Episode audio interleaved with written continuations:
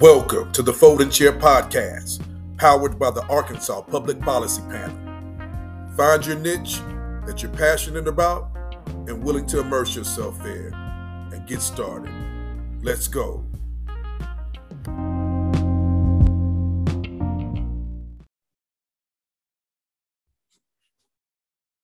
What's up, everybody? Welcome to another episode of the Folding Chair Podcast, Season 3, powered by the Arkansas Public Policy Panel. Hey, I'm your host, Osiris, and it's great to be back uh, with some great guests here giving out some vital information for everybody. Uh, the Folding Chair, the name comes from a great uh, leader in our history, Shirley Chisholm. She said, if they don't give you a seat at the table, bring a folding chair. So right now at the table with us, we have the Uyghur Project, and I'm gonna let them introduce their, themselves, and uh, you know we'll get started with our pick six. All right, so who wants to go first, ladies? I can go first. Hello, everyone. My name is Hadia Choudhary. I am working on End the Uyghur Genocide, this project with my partner, who can also go ahead and introduce herself. Hello, everyone. My name is Abby McMullin, um, and I joined the project a little bit after Hadia started it. Um, and yeah, we've just been working on it together. Great. So thank you, Abby and and Hadia for being here. How we start off every episode is our pick six uh, segment, which is pretty popular uh, amongst the you know saying guests. Uh, these are just six random questions.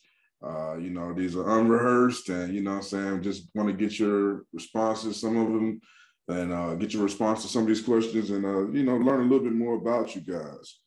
So um,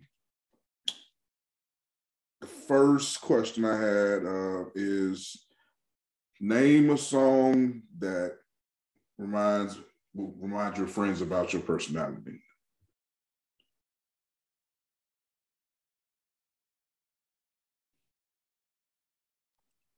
Could you repeat the question? Did you say name a name a what? Name a song, a song that oh, reminds song. that reminds your friends about your personality. Mm-hmm. Something that you you know maybe your friends know you play a lot, or just mm-hmm. uh, something that maybe describes you.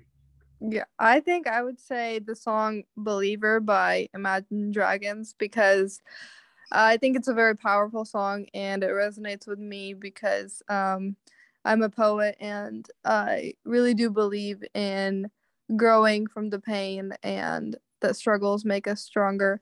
And so I think my friends would see me in that light as well. And that's the song I would resonate with. Cool. What about you, Abby? Um, that's a really hard question. I think, hmm.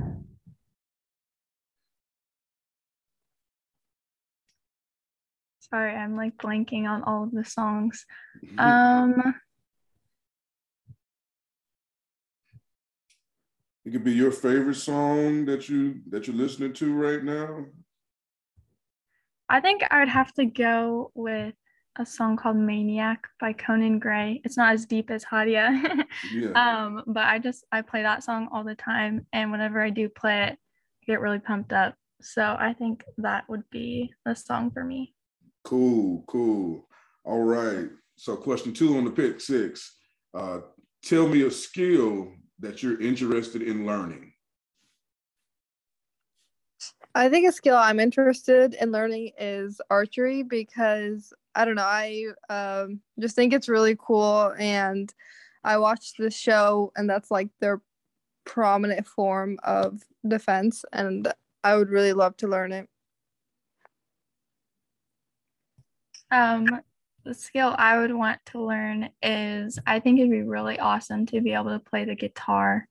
Um, I think it's just a really pretty instrument, and you can like once you know that, you can sing any song to it. So that's what's up, man. Uh, didn't expect that archery uh, archery uh, skill right there, but that's what's up.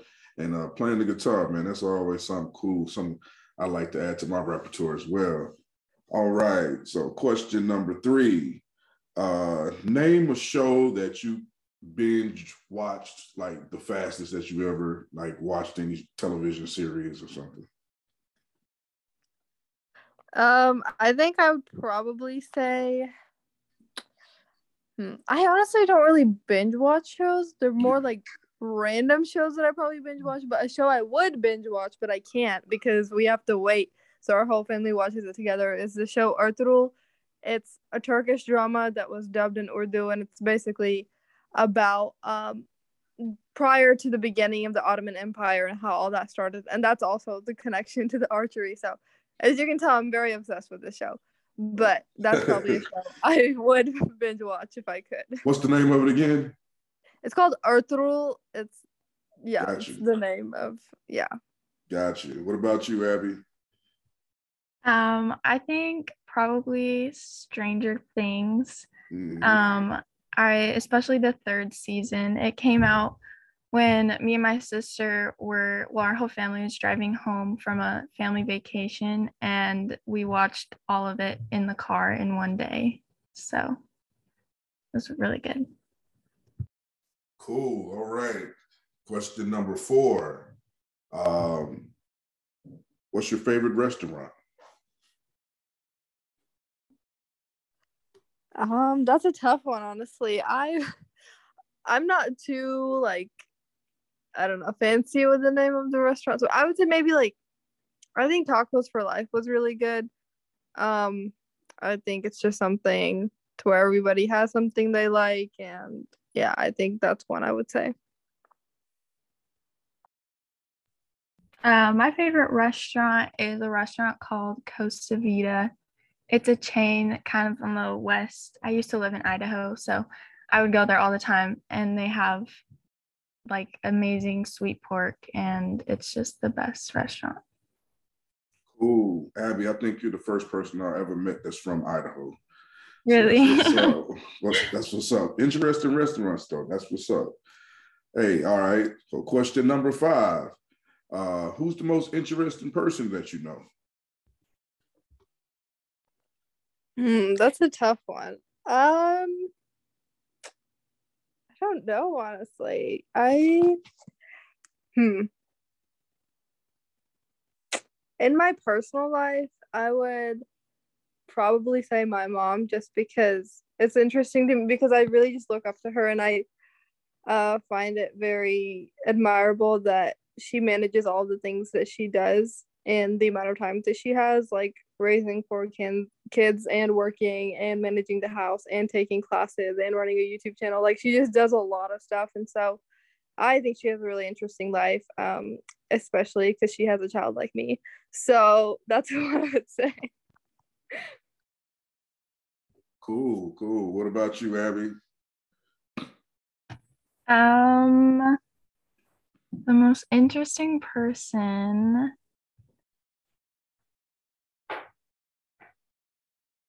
that's hard. Um, honestly, I'm.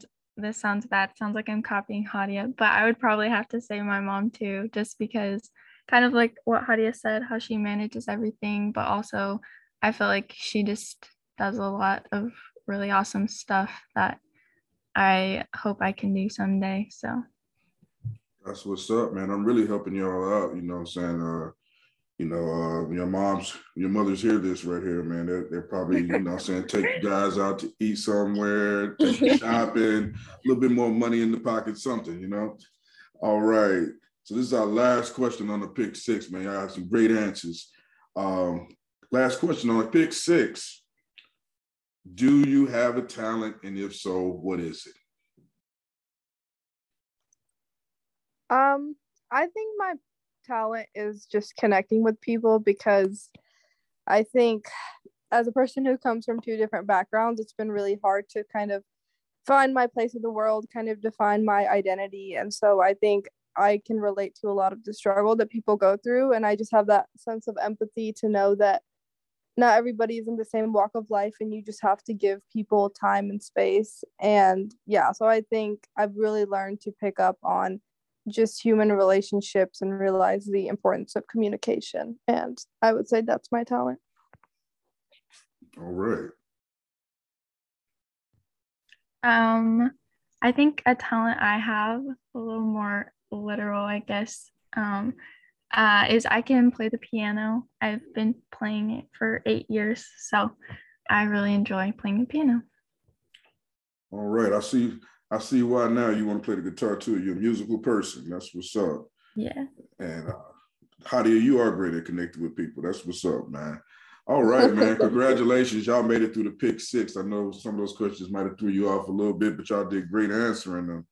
And so now uh, I want to want to hear from you all, man. Hadia and Abby, uh, why did you start the Uyghur Project and tell us more about that? Okay, so our project and the Uyghur Genocide was basically um, created.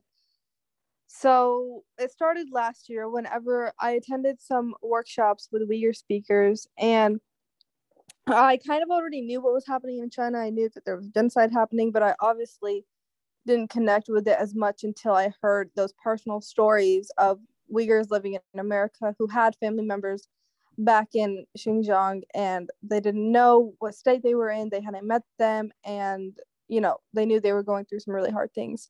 So after getting inspired from that, I realized like how big of an issue it was and how people just don't really talk about it. And so I kind of just brainstormed, thought about my resources, and I thought that legislative action would be the best route to take with this. And so through this process, just because Abby's like my best friend, and so I was just talking to her about it, and we have a class called uh, a class called East, and we basically work on service projects and that. And so we use that time to work on this. Um, and Abby joined, and I can let her take it from there.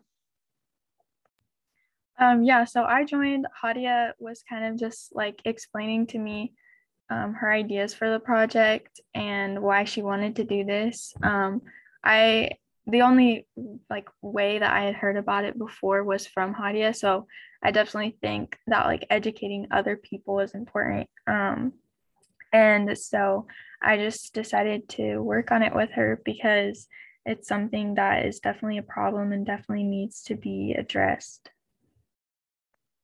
Yeah, yeah, for sure. And I think once we started working on it, like that summer of last year, I really just talked to a lot of people. Like I talked to Osiris, because I know you know you work with Citizens First Congress and um, on influencing legislators. So I really talked to you about it. I talked to, I tried reaching out to other uh, Uyghur activists and stuff like that. And so I really talked to a lot of people. And I think in the beginning it was a little bit overwhelming because I was like, well, I just talked to all these people and all these people are interested. Now what do we do with that?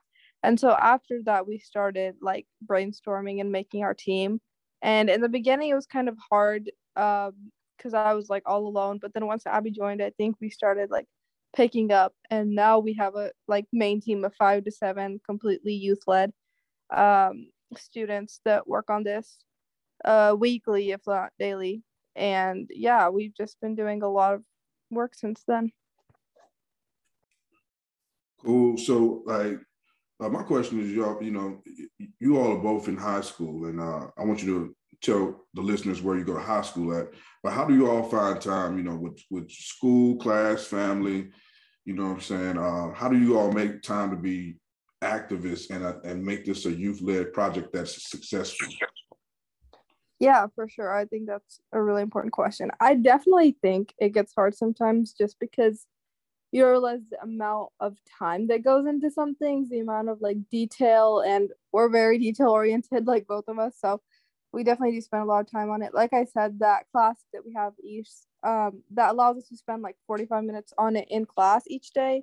And then um, after that, like in our personal times, we like just are really passionate about it. So whenever we find time, like in between classes, outside of classes, like I was just at um, an event for theater, but this is like all I was talking about. Like it literally just becomes half your personality and you're just constantly working on it.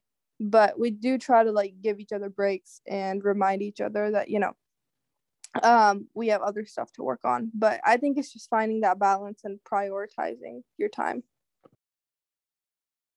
Yeah, and kind of adding on to that, I think um if like it's something that we both obviously we really care a lot about and so i think um just knowing that it kind of falls into place like you prioritize um the things that are important to you and so just it kind of just like naturally i'm able to find time to work on it because it's important to me and i want to be able to work on it.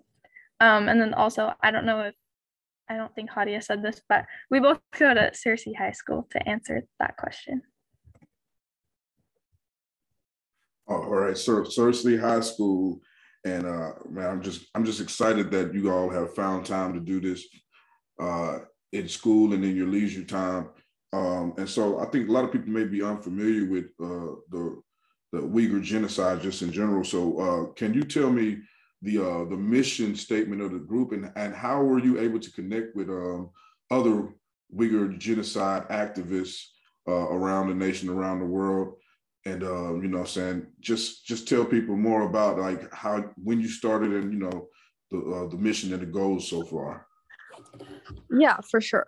So when we started it, our main goal was to, in the end, um, basically promote legislative active action on this issue. And the whole like first maybe like two months we were working on this, we really focused on researching and figuring out what our goal was. We had a lot of different ideas, but we thought the best one would be to focus on influencing bills that were already in Congress and trying to get them passed and bringing awareness to them instead of like coming up with a whole new bill. Um, and so that's obviously a way more long term goal. And so currently, what we did was we divided our kind of project into phases. The first one being um, educating the public through social media, art, and events. The second one being to grow that following and public support. And the third one being legislative and cultural action. So I'm just going to go into what the genocide is just a little bit if anybody watching or listening is unfamiliar. The genocide that's happening in China right now is in a region called Xinjiang. It's a region that used to be East Turkestan, but it was taken over by China and renamed Xinjiang. And historians are calling it the second Holocaust. It fits under the UN definition of genocide. And there's just a wide range of abuses that are happening in the name of the saying that the camps are re-education camps, but there's proof to show that that's not true. They are indeed concentration and internment camps. Um, and there's a lot of testimonies to that. There's reports. There's just a ton of different stuff. And you know, at the end, if we link our website social media, you can get those proofs. But basically that's what's happening. And there the abuses are just a really wide range from like physical torture to sexual abuse to denouncing making Uyghurs denounce their statement of faith. And Uyghurs are primarily Muslim. And so this is being done because of like political motives and Islamophobia. And they're using basically the same propaganda behind stuff like um, language that was used in the war on terror, like basically applying those same concepts that related to Islamophobia to that um, and trying to justify it, which is obviously not okay. And this is not something new, this has been happening for quite a while now.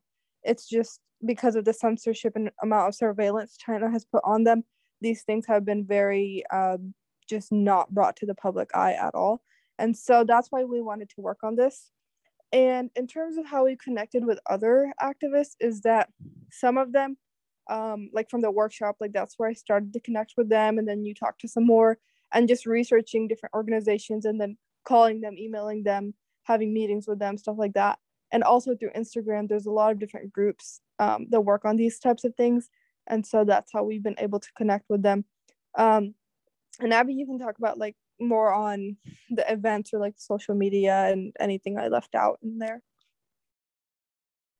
Yeah, so I think another big part of how we're trying to connect with people is by holding um, events. We were able to have one in a couple a couple weeks ago, um, and so we were able to have a speaker who was Uyghur herself, um, and then just some other things to help educate people and um, give them more motivation to be concerned about this issue. Um, and then I would just say that social media has been our biggest way to connect with people just because you don't obviously you don't have to know someone in person um, or have met them in person to be able to connect with them. So we've tried to um, reach out to all of, well, not all of them, but reach out to several other Uyghur organizations who are working to raise awareness about them and see how we could collaborate with them. Great, and y'all doing y'all doing a really great job because you know um, the event that I went to was a lot of great information given, and uh, you know, really engaged people around the issue of Uyghur genocide. But uh, to that to, to that point, um, I wanted to ask, you know, y'all, y'all are in Searcy, Arkansas, you know what I'm saying? And I don't know if people in Searcy are real familiar with the project, but what are the ways, you know, you mentioned social media, but what other ways have you really uh, engaged people uh, around this particular issue? Because, you know I'm saying, that's one of the things that I, I understand about youth active advocacy a lot of times is you have to really engage other youth. You have to have, you know I'm saying, some good mentors, and you have to have like you know uh, the resources in order to get your project going. So what are the ways that y'all been able to engage people? Yeah i think that's definitely a great point. And the point about you know involving youth and mentors was really really important because we've definitely like mentorship from like our teachers um different like religious leaders professors other activists like every all that mentorship um, from people like you Osiris like that's really what's carried us through this and I think in terms of engagement with other youth, I think a lot of it also just came from directly involving them with our project. I think a lot of the people we worked with just in school um, are really amazing people, are really good in their field. So we would kind of see like, okay, this person's really into like video making. Let's put them on our TikTok team or, you know, that sort of thing and kind of give them that guidance and explain to them the project. And in that process, we would be engaging them. I also just think on a personal level, we've reached out to all of our contacts and kind of told them, um, you know, what this project is. And so once they realize that, they'll go to our social media and figure out what's happening. And then also, um, I've been working with another activist group called the Activist Club, and we have monthly meetings, and we're planning on being in a documentary with them about young activists. And so, just reaching out to other groups like that has also helped us grow our following um, I definitely think it's a harder process because at first, like you'll grow a big following and then you'll kind of come to a stop or you'll lose some followers or it's just not that big all in all. But I think that's just part of the process. And you just really have to work on continually talking to people and trying to get the word out there, which is something we're also working on and focusing on. So, yeah, I just think having those personal conversations um, also really just helps. And yeah, definitely uh, one part about uh, you know I'm saying, advocacy and uh, activism is, you know, building uh, you know I'm saying, those personal relationships and having a good rapport with people and understanding that, you know, um, you know, we're we're better when we can work collectively and you know say everybody doesn't have to carry the load, you know. And so uh, my next question is, you know, um, another big thing about you know, saying just activism is everybody has to know their role. And so, um, what are some of the roles that people have on the Uyghur Project, and what how do y'all get things accomplished? And what have you noticed? Uh, what have you noticed that's worked as far as like uh, promoting the mission of the group that you notice other um, groups and organizations are doing against Uyghur genocide that you have implemented into your own strategies?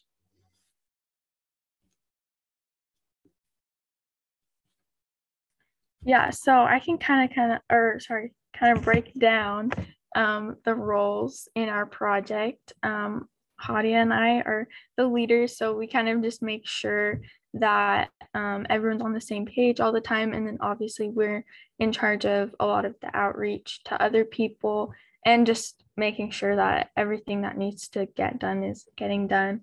Um, and then we have someone in charge of making graphics for our Instagram. So a lot of times we'll give her information or an idea, and then we'll ask her to put together a graphic um, for that part of our social media.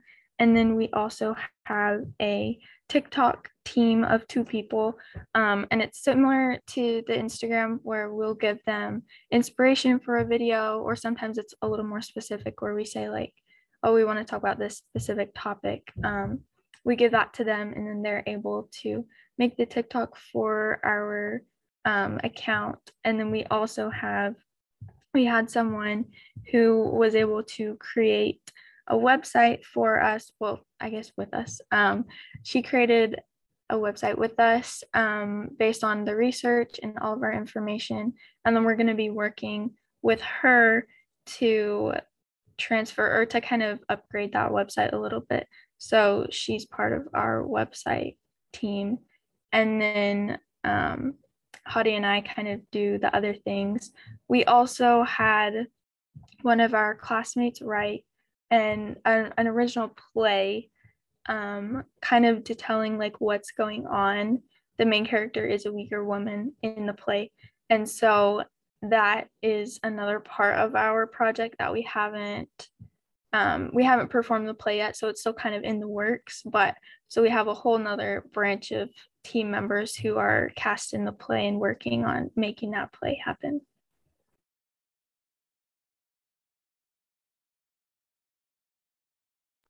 Yeah and like abby said we all it's a very much a collective effort.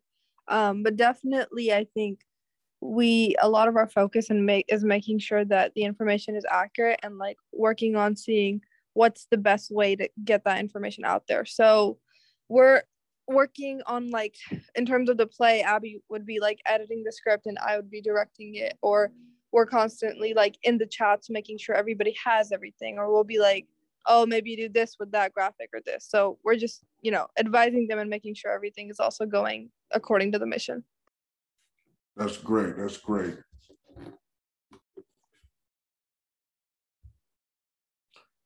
And I, yeah, I think it's great that you guys are able to spread out uh, the responsibilities with the group and, you know, and get more people involved in the Uyghur project, which you all, you know I'm saying? So it's it's great to understand that everybody has a role, everybody understands their position because, you know, a lot of times when people don't understand what they're doing, a lot, uh, you know, projects and, and uh, groups end up failing because you know the responsibilities are aren't evenly managed. And so uh, my next question to you all is, you know, uh, within with any group there are, there are obstacles, and so with uh, with the Uyghur Project and the goal being in uh, Uyghur genocide, uh, what is like some of the what are some of the obstacles that you're facing as a youth-led organization and what do you all need? Because a lot of times people uh, lack the resources to like keep the groups going, and and sometimes you know we lack resources because we don't reach out and ask, or we don't know where to go to get the resources. So, what are some of the obstacles you are facing as a youth-led activism group, and what are some of y'all needs? Yeah, I think that's a really important question. Um, I think some of the obstacles that we faced in the past were probably that the obviously not all you know students in high school like this have enough time. So we had about um, in the beginning it was me and abby and we had two other girls join from a different school and both of them had to like drop off, drop out of it like one after the other because they just got really busy and obviously like we can understand that.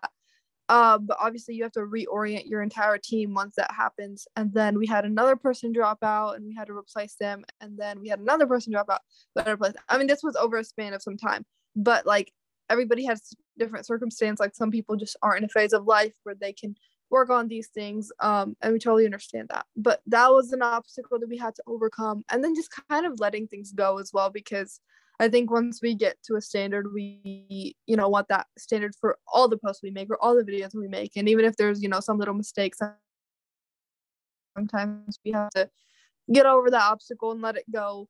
Um, but i think that's definitely you know something we have to work on.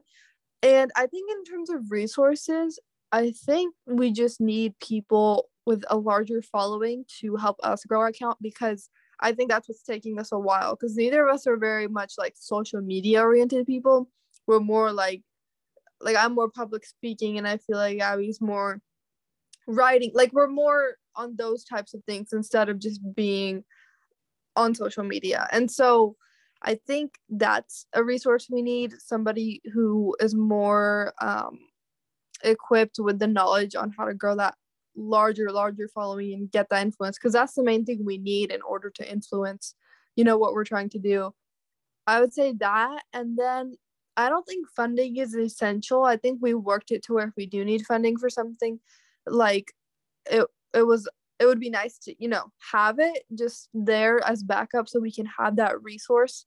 Um, for example if we're working on our play obviously we have those resources from our collaborators or whatever it is but it's nice to also have that backup so you don't have to rely on anybody else and you can just do whatever you want. And you can also use that funding to like advertise on like facebook or instagram or whatever it is. So that goes hand in hand with the following aspect. So in terms of resources that's okay.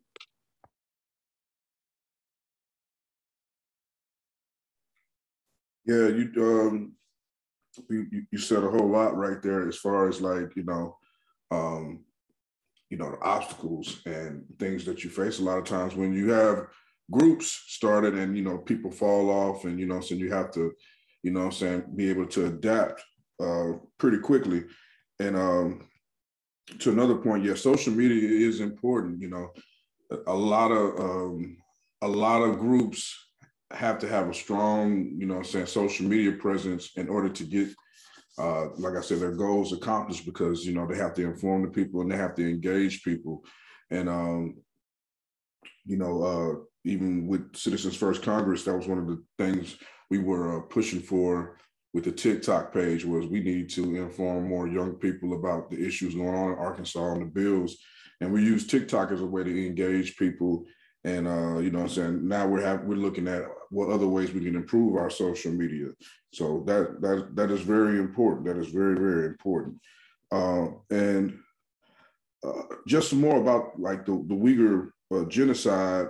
What groups do y'all look to as like the the groups that are like making a really big impact on informing people? And a lot of times you don't have to, you know, saying recreate the wheel when it's already been you know I'm saying, put out there and show them what you want to do. So, you know saying, you just have to coalition build. So what groups do you all look to as like an, a guide to like uh, make sure that y'all are using the platform that y'all have to uh, to 100% uh, capacity?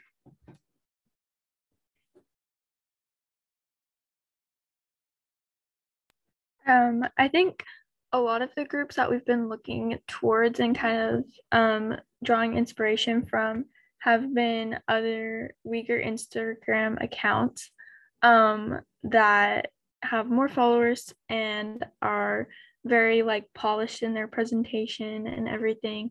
Um, I think looking for toward a lot of those groups to see what's effective and what's not um, has been a big um, source of inspiration. And then also just looking at other more well established um, activist groups like our speaker um, for our event was from the Uyghur Human Rights Project. And so just researching more into those groups and seeing um, what they're doing and seeing how we can um, encourage what, like, I guess, support what they're doing, but then also um, cover other parts. Like, if they're not targeted toward youth, we can try and target our content more toward youth, just so that we're spread across all facets of of raising awareness. Gotcha, gotcha. Okay. And, uh, you know, with this being a project that's uh, fairly new that you guys just started, uh, to the public out there, to the people that are listening, what are some actions that we could take to help, uh, you know I'm saying, um, promote your platform to end Uyghur genocide? And what are some actions that we need to do to help actually end Uyghur genocide? What are the call to actions for, for the people in uh, your communities? Yeah, for sure. So I think in order to help our platform, I think people can follow our account Uyghur Project on Instagram and Uyghur.project on TikTok and just check those things out. We also have a YouTube channel um, where you can watch our first event if that's for the basis of just getting informed. Right now, we in the beginning we have um, planned out how we're going to do our action related posts. We haven't sent too many of those out yet because our followers we were we were focusing on just educating our followers before we just throw out stuff um, of them to do. So if you are well informed with the subject and you do want to work on more action related aspects of this um, you know situation right now you can look at projects such as free uyghur now. And what they'll do is they'll send out like different petitions and stuff. And that's stuff we've had in mind and we plan on doing.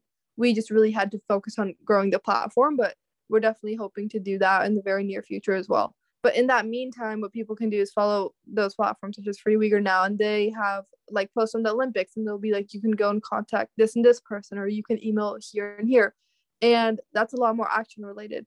People can also focus on being more mindful with their products. And there's like a list of companies um, who have been benefiting from this forced labor and making sure that we don't just keep endorsing that and we bring that to light. I think people can also use their own social media platforms just because social media is such a big tool in our day and age to bring attention to this and just make sure people around them are aware and um, help support action for the situation. I also think another thing um, that we've kind of touched on on our Instagram is that currently in Congress, there are several bills um, related to this issue. And so I think contacting um, like your local congressperson and just letting them know that this is something that the people care about and something that we want to like bills that we want to see passed um, so that they're aware that it's that there are people who are like who are very concerned about it and who want to see those bills passed. Glad you touched on that, Abby, because that's something that I definitely um, always like to tell people. Like, you know, con- contact your legislators, let them know that you know you're um, what's important to you, and tell them things that they should be supporting because they actually are do work for us. We, we you know, our tax dollars pay their salaries. Uh, we when they uh, elect when they're elected to office, they represent us and they're um, they're put in a position where their voice can be used to make our, our society better. And uh, you know, as far as like the Uyghur genocide, you know, this is like uh, like the big, the largest scale detentions since after World War II, and uh, the human rights abuses, children being separated and forcibly removed from their families. Uh, you know, saying uh, thousands of mosques being destroyed and burned, uh, you know, the physical abuses, you know, saying um, that, that that they experience because of their religious and religious practice, you know, saying there's something that we cannot overlook. You know, uh, that's um, everybody has a right to, you know, what I'm saying uh, have any faith in religion that they want to. So, you know, um, looking at it long term wise, you know, what I'm saying we have a, a question that I, I always pose to all of our guests when I say unplug, unplug the microwave, unplug your microwave. You know what I'm saying? Uh, that means we're stepping out of the microwave society of thinking that everything that change happens so quick. We think change change happens when you, you know saying, have a march or have an event or send out a tweet or uh, release your latest TikTok video. You think things are supposed to happen immediately. And uh, in reality, it's a long-term plan that has to be put in place uh, to make sure that the work is sustainable and that we continue to uh, fight for our rights. So, uh, long-term strategy thinking wise, you're both uh, in high school right now. This is a, fairly new project, and you know, you, you guys are gonna, um, you know, there are going to be a lot of changes that happen with you all as far as like uh, career paths and uh, higher learning and more education. And so to make sure that the Uyghur Project continues to move forward, what are some long-term goals that you guys have uh, for, you know, saying the mission for the group? Yeah, for sure. Um, I think we touched on this just with when we were talking about our brainstorming for our long term, but for more detail. So since we're juniors in high school right now, I personally think that we would both still be working on it for sure the whole next year because we would be in this class and we would just continue this. Um, for the rest of the team, I think a lot of them probably would still be on it. Some of them might graduate and they might not. And obviously, we just have to be flexible and go flexible and go on with it. For me personally, um, I want to pursue a career in activism anyway. So I definitely think this is something I would be continuing very, very long term. And I think the more we go on, our focus would shift from the different phases. So, like, instead, so the three phases that I mentioned, I think we'd start focusing more on okay, now we've built that following. How do we take that following and put it to some use? You know what I mean? And so, um, I think in that long term, our end goal would be to bring these um, matters to legislatures and just show them like physically with data like look at our petition or look at our this or that and really have these bills pushed in Congress because we just can't you know, we can't wait on this any longer. And I think we would also be probably forming stronger connections with other Uyghurs out there or other Uyghur activists out there. Um, so yeah, that's how I see it long term. I see us, you know, still working on it as best as we can and just moving on with the different phases of the project throughout time. Cool. Uh, yeah, it sounds like you all have it well thought out, and you know I'm very impressed with the work and the progress that the uh, the Uyghur Project has made since I've first heard about it. And uh, you know, I, I just encourage you know people in the community, the mentors who are listening right now, you know, reach out to these youth-led groups that man they're they're essential now. We have to make sure that they have uh, all of their needs met when they're passionate about something. So definitely down the line development and strategic planning with uh with young younger adult groups and uh, youth groups and uh, funding is necessary. You know what i'm saying? We have to make sure that you know uh, the youth aren't coming out of their own pockets uh, when they're uh, doing these events and uh, have these have these organizations that have a positive platform. So uh, definitely support the Uyghur Project. Uh, and now, you know, um, we're, we're, to the end of the interview. So what's up on what's next on the horizon for the Uyghur Project? Uh, any events and where where can people connect with you all and you know stay in contact and, and stay informed? Yeah. So um, our social media, as I mentioned, the Instagram Uyghur uh, project, TikTok Uyghur project, Instagram, End the Uyghur Genocide. Our actual project name is called End the Uyghur Genocide. It's just for some platforms we have to shorten it, and then we also have a website which would be linked in some of those platforms. Um, and so after this, you know, after just this general phase right now is our play as we mentioned and so that takes a while to figure out you know all the set and the costumes and the tech and the people and uh directing and editing. All of that is what we're going to be focusing on and we're going to make it into where it can be virtually accessible. And also wanted to plug in our email uyghur.project at gmail.com and that's really important because we want to be able to branch out to different communities outside of our own town and do events like we did for ours, but obviously custom make it to how that community would um, want to see it. Like in our personal event, we had a poetry performance, we had um, a Uyghur, uh, Uyghur speaker, and then we had a monologue preview for our play. And so there's a lot of different aspects that we can add to it.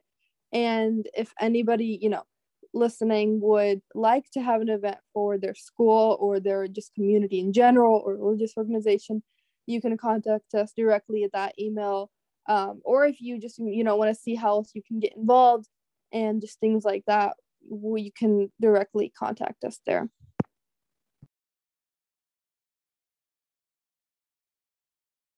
Great information. Great information. Um, you know, um, we're definitely going to plug it in our description of the show. We're going to plug the email so people can reach out and uh, like I said, I really enjoyed the last event that you all did, and and just watching the the promotion and um, and seeing everything that went into putting on that great event. I'm going to ask you one last question, Hadia. Uh, don't be mad at me. You can say no. We've never had a spoken word performance on the podcast. Could you share, possibly share your poem that you did at the last event? sure. This is a very unplanned right now, but let me try to pull it up real quick. So. Nah, it's all good. I, I I understand. You know, I, I put you on the spot. Yeah, no, I'll do it. I have no problem doing it. Yeah. Yeah, and I got to give it. I got to give one shout out real quick to the Writeous Poets. Uh, you know, what I'm saying we we love the Writeous Poets and the work that uh uh, Ron Mack and Stacey McAdoo are doing, and uh, is one of the Writeous Poets. So uh, you let me know when you're ready, and we'll end it on that note with a poetic performance. Okay. Um, how long do I have for this? Uh, as long as you want. Okay, so it's about five minutes. So just so I'll go ahead and start. This poem is called "The Present Past." Injustice anywhere is a threat to justice everywhere. Words by a wise man, words that are timeless and seamless, but mean a lot more than they seem.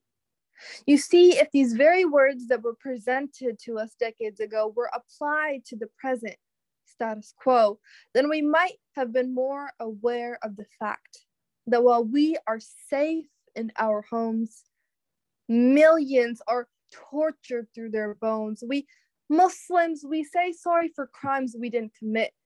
Each day we lower our heads in shame to the defame of others, our innocence denounced, our misery flounced. The war on terror led to so many other errors. You see, we Muslims were not given the chance to justify our innocence, not given a break in the oppression, not given a chance to break the chains of the fear of flaws that we didn't foster. People worried about refining us before we could even define ourselves. Everywhere in the world, the same struggle, shape shifting, the same Islamophobia, given the name of re education, is ensuing egocentrically in the form of a genocide against the Uyghur people in China. Despicable acts against humanity that cannot be described in words take place at this very moment against an innocent group of people simply because of ignorance and hatred. When we read about the Holocaust in our history books, we are disgusted with the thought of Hitler to this very day. But when we see those same inhumane events taking place today, we look away, acting like it's just a game. We think the past is behind us and humanity today is not the same. But this is simply not true. The past has revived itself from the repercussions and now looks us in the eyes and asks us some very demanding questions. It asks if we will let it repeat itself. It asks if we will again turn away the refugees that turn to us for hope. It asks if we will again deny that to hope. The world has looked away for years as the torments have trekked, countries offering their voices but not to lift those of the oppressed, countries selling their choices to make the lives of the oppressors echo louder in caves as hollow as many of the human hearts today, through censorship, insensitivity, and irrelevance to the state of humanity. But it isn't too late. This is the first step in becoming victorious and leaving a legacy that lingers to bring peace, action through awareness, luminescence through love, prosperity through purpose. We must continue to educate ourselves and others because without knowledge, we have no aim, and without an aim, it is impossible to hit the target. We must stop turning blind eyes while we can see. We must stop hearing and truly start listening to the cries of those under piles of abuse and trauma. We must be the ones that choose to lift the voices of the oppressed. In order to heal, we must truly first feel, be surreal and surpass the appropriation of others, the racism of supremacy, the hatred fueled by hypocrisy the oppressed may be invisible, but they are surely indivisible. This may seem like the end of the world, but we have the ability to make it the beginning. It doesn't require dollars to hear the hollers, the silent cries of freedom that come from the outside and from the conscious within. The heaviest things on the scale may not be, maybe the lightest things that prevail, but the world cannot close the curtains, shun the sun, be aloof to the proofs any longer. It is time that we wake up and stand up for the cause that brings change through justice and love to lift every voice thereof. Wow, dope. Finger snaps all of that, you know what I'm saying? Showing love, man. That's a great poem, Hadia. Thank you for being Thank here with us today. Abby, you still there with us? Yes. Abby. Abby. I'm stunned by the beauty of the poem. It's so good. Every time I hear it, it's so good. Hey, you know what?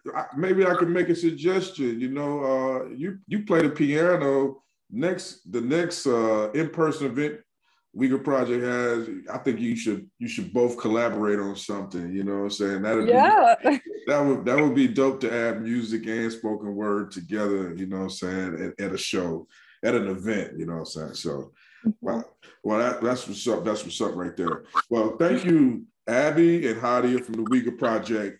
I'm telling all my listeners right now, uh, go follow them on Instagram at Uyghur underscore project. Uyghur is spelled U Y G H U R underscore project.